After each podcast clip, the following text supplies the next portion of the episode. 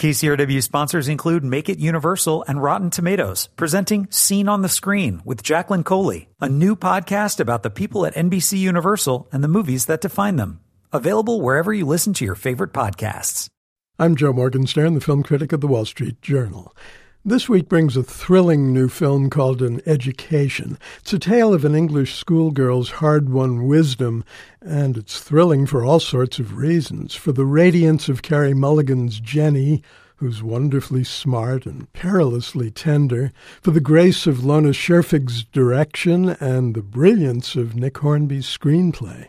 No movie I've seen in a long time has touched me so deeply or bestowed so much pleasure. The time is 1961 and the setting is London, a sedate London one year before the outbreak of Beatlemania. Jenny, who's 16, dreams of romance in France. She has a sweetly pretentious habit of tossing off French phrases at the drop of a chapeau.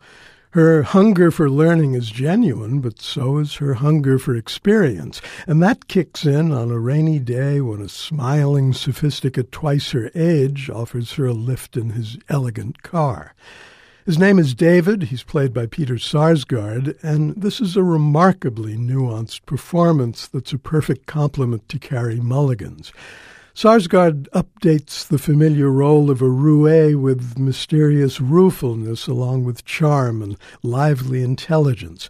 As a man of the world, David offers Jenny the prospect of an education that isn't covered by the syllabus of her private school. The movie offers a dramatic education on the nature of being young, of wanting to feast on experience without being able to read the menu. Jenny's appetites come up against the limits of her understanding in a wonderfully revealing moment when she tells David what her English teacher told her class that action is character. Her teacher was talking about a basic principle of drama. What people do defines who they are. It's the principle that informs the film. But Jenny misconstrues its meaning. She says, I think it means if we never did anything, we'd never be anybody and she uses that notion to justify her plunge into dubious adventures. After seeing the movie last month at the Telluride Film Festival, I wrote that everyone there seemed to be comparing Carey Mulligan to Audrey Hepburn. The comparison is irresistible. Like Hepburn, Carey Mulligan has a way of endearing herself with little more than a lilting phrase or a flashing glance. But it's her own way, and she's her own special edition of a dazzling new star. An education is also an education in marvelous acting.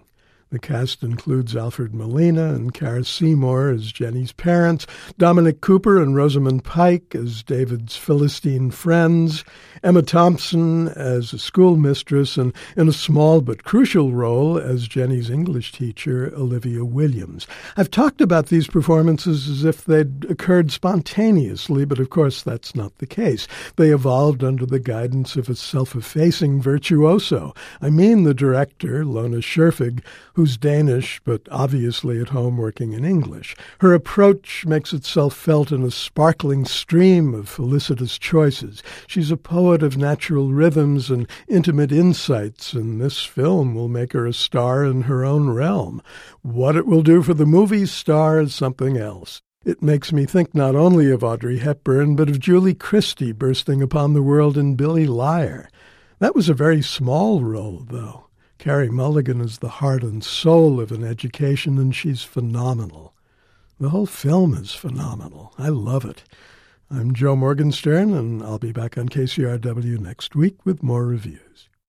KCRW sponsors include Make It Universal and Rotten Tomatoes, presenting Scene on the Screen with Jacqueline Coley, a new podcast about the people at NBC Universal and the movies that define them. Available wherever you listen to your favorite podcasts.